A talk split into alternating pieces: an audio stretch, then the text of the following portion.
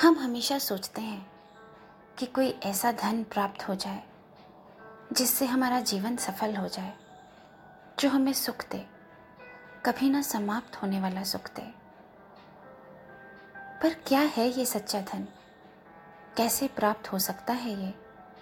और किससे प्राप्त होगा हमें ये सच्चा धन?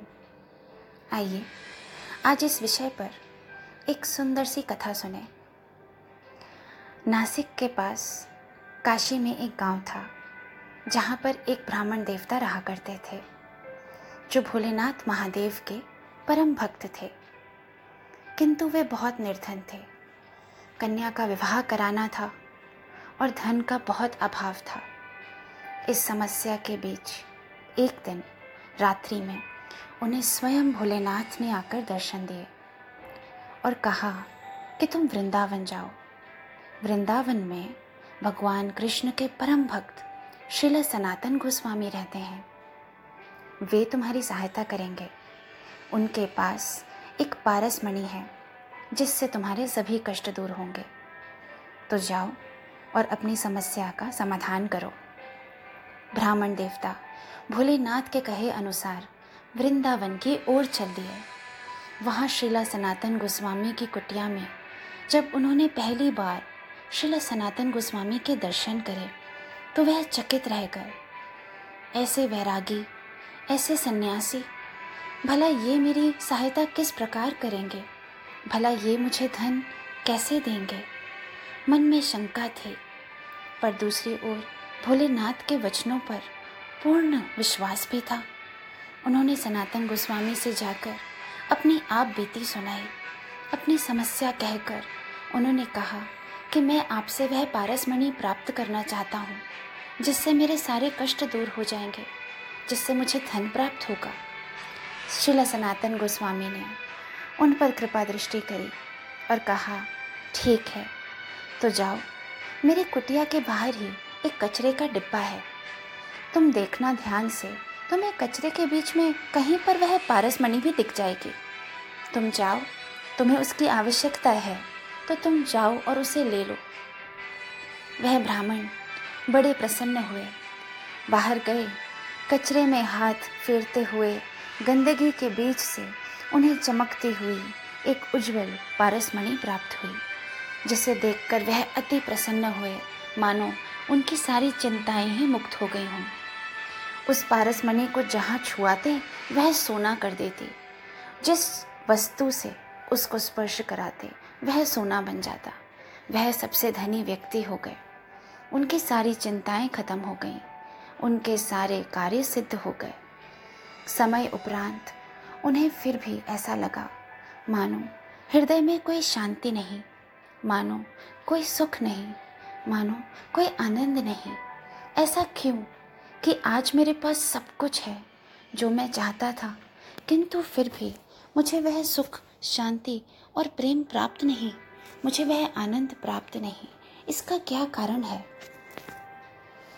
फिर उनके अंतर चेतना में उन्हें स्मरण हुआ कि शिला सनातन गोस्वामी ने इस पारस मणि को उस कचरे के डिब्बे में क्यों रखा था?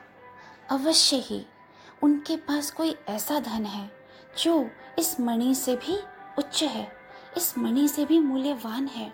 मैं मूर्ख हूँ। जो मैं ये छोटा सौदा करके आया। चलो मैं वापस वृंदावन जाऊँ और शिला सनातन गोस्वामी से आग्रह करूँ कि मुझे वह परम धन जो उनके पास है वो मुझे दें। ऐसा ही करते हुए वह वृंदावन पहुँचे और वृंदावन में शिला सनातन गोस्वामी के पास जाकर बोले हे hey, गोस्वामी जी आपके पास ऐसा कौन सा परम धन है जिसके कारण आपने इस इतनी मूल्यवान पारसमणि को कचरे में रखा था? शिला सनातन गोस्वामी ने बोला अच्छा तो तुम्हें वह धन चाहिए जो मेरे पास है। तो तुम्हें इस धन का त्याग करना होगा। जाओ, अगर कर सकते हो तो इस तुच्छ धन को नदी में फेंक कर आओ। और फिर मेरे पास आओगे तो मैं तुम्हें यह सच्चा धन अवश्य बताऊँगा। ब्राह्मण देवता ने सनातन गोस्वामी के कहे अनुसार पारसमणि को नदी में फेंक दिया। स्नान कर, शुद्ध होकर, वह शिला सनातन गोस्वामी के निकट आकर बैठे। उस सच्चे धन की खोज में, उस सच्चे धन को प्राप्त करने हेतु। तब शिला सनातन गोस्वामी ने उनके दाहिने कान में बोला कि आज जो मैं तुम्हें धन देने जा रहा हूँ, ये वह धन है जो कभी समाप्त नहीं होता, जो कभी क्षीर्ण नहीं होता, जिसे कोई चोर चोरी नहीं कर सकता। जो कभी खर्च नहीं हो सकता।